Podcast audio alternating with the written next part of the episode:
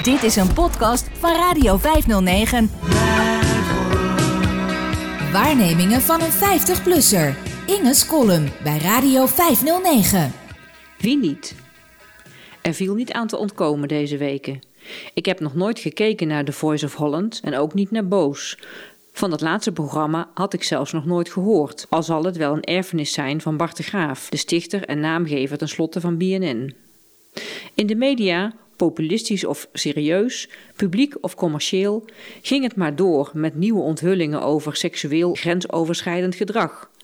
Je moet wel een enorme trut zijn als je kandidaat was bij The Voice, maar niet door Jeroen, Ali of Marco of alle drie bent besprongen. De moraalridders struikelden weer lustig over elkaar heen.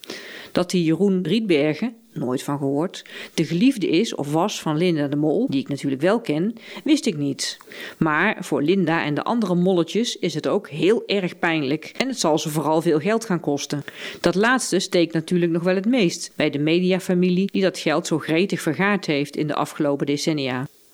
Zelfs mijn oude liefde Frits Pits deed mee in het koor van meningen door een taaldeskundige de reacties van John de Mol te laten analyseren, waarbij zij pittige conclusies trok die Frits, als altijd voorzichtig en bereid iedereen te sparen, hoorbaar niet deelde.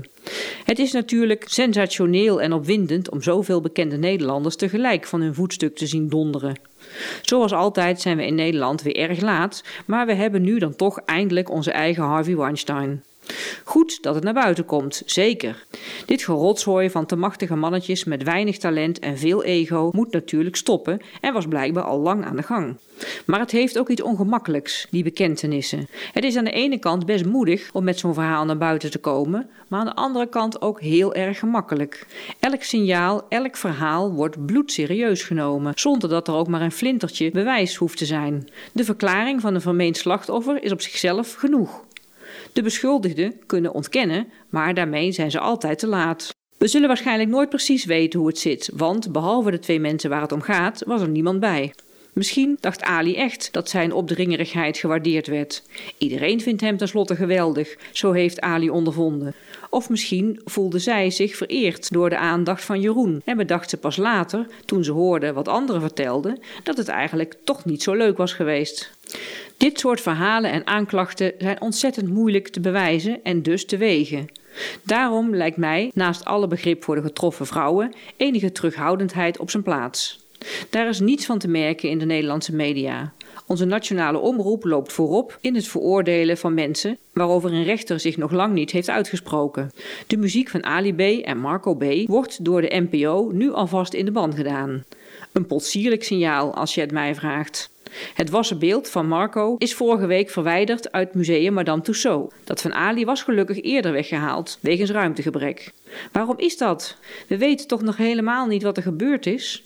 Zouden we niet beter even kunnen wachten op een rechter, of tenminste een of ander onafhankelijk onderzoek dat de schuld van deze mannen bevestigt of hen vrijpleit? Misschien maakt dit gedoe duidelijk dat je beter pas na de dood van een bekende kunt besluiten hem op een voetstuk te hijsen of in was te vereeuwigen. En daarmee kun je dan beter nog minstens een eeuw wachten, want er kan ook postuum nog veel onbekende ellende naar boven komen. Ik was dan nooit erg onder de indruk van dat MeToo-gedoe. Niet omdat je er mensen wel heel gemakkelijk mee kunt beschadigen, maar ook niet omdat het wel erg verleidelijk is om ook met een bil of borstkneep naar buiten te komen als anderen je al veilig zijn voorgegaan en de bij voorbaat veroordeelde dader al publicitair op zijn rug ligt. Je hoort er als persoon van het vrouwelijk geslacht gewoon niet bij, als je niet eens met iets grensoverschrijdends in aanraking bent geweest. Je moet wel een enorm lelijk mormel zijn om daar geen voorbeelden van te kunnen geven. Dus, oké, laat ik in deze column dan maar eens voor de draad komen met mijn armzalig jeugdtraumaatje. Je mocht eens denken dat ik te onaantrekkelijk ben om mannelijke aandacht te trekken. Ik was twaalf en onze klas vierde de verjaardag van meneer T. Onderdeel van de feestelijkheden was een verstopspel, waarbij de jarige ons kinderen met een blinddoek op moest zoeken en herkennen. Ik was op een stelling geklommen waarop boeken, braillepapier en andere leermiddelen lagen. Omdat ik er niet zeker van was dat de plank waarop ik zat me zou houden, liet ik mijn benen omlaag hangen, zodat ik bij de eerste kraak op de grond kon springen. Meneer T. vond me daardoor gemakkelijk en begon mijn onderbeen te betasten. Ik zat voor hem op hoofdhoogte. Zijn hand kroop aan de buitenkant omhoog langs mijn blote been onder de rok van mijn overgooier. Hij kneep waarderend in mijn dij en constateerde met stevig vlees van doen te hebben. Toen wist hij wie ik was en sprong ik op de grond. Van zo'n gebeurtenis kun je achteraf van alles maken. Ik herinner het me duidelijk na meer dan 40 jaar. Dat zegt vast iets. Maar ook weer niet zoveel, want ik heb nou eenmaal een goed geheugen. Met deze herinnering hoor ik er toch een beetje bij. Ik ook. Wie niet, zou ik zeggen.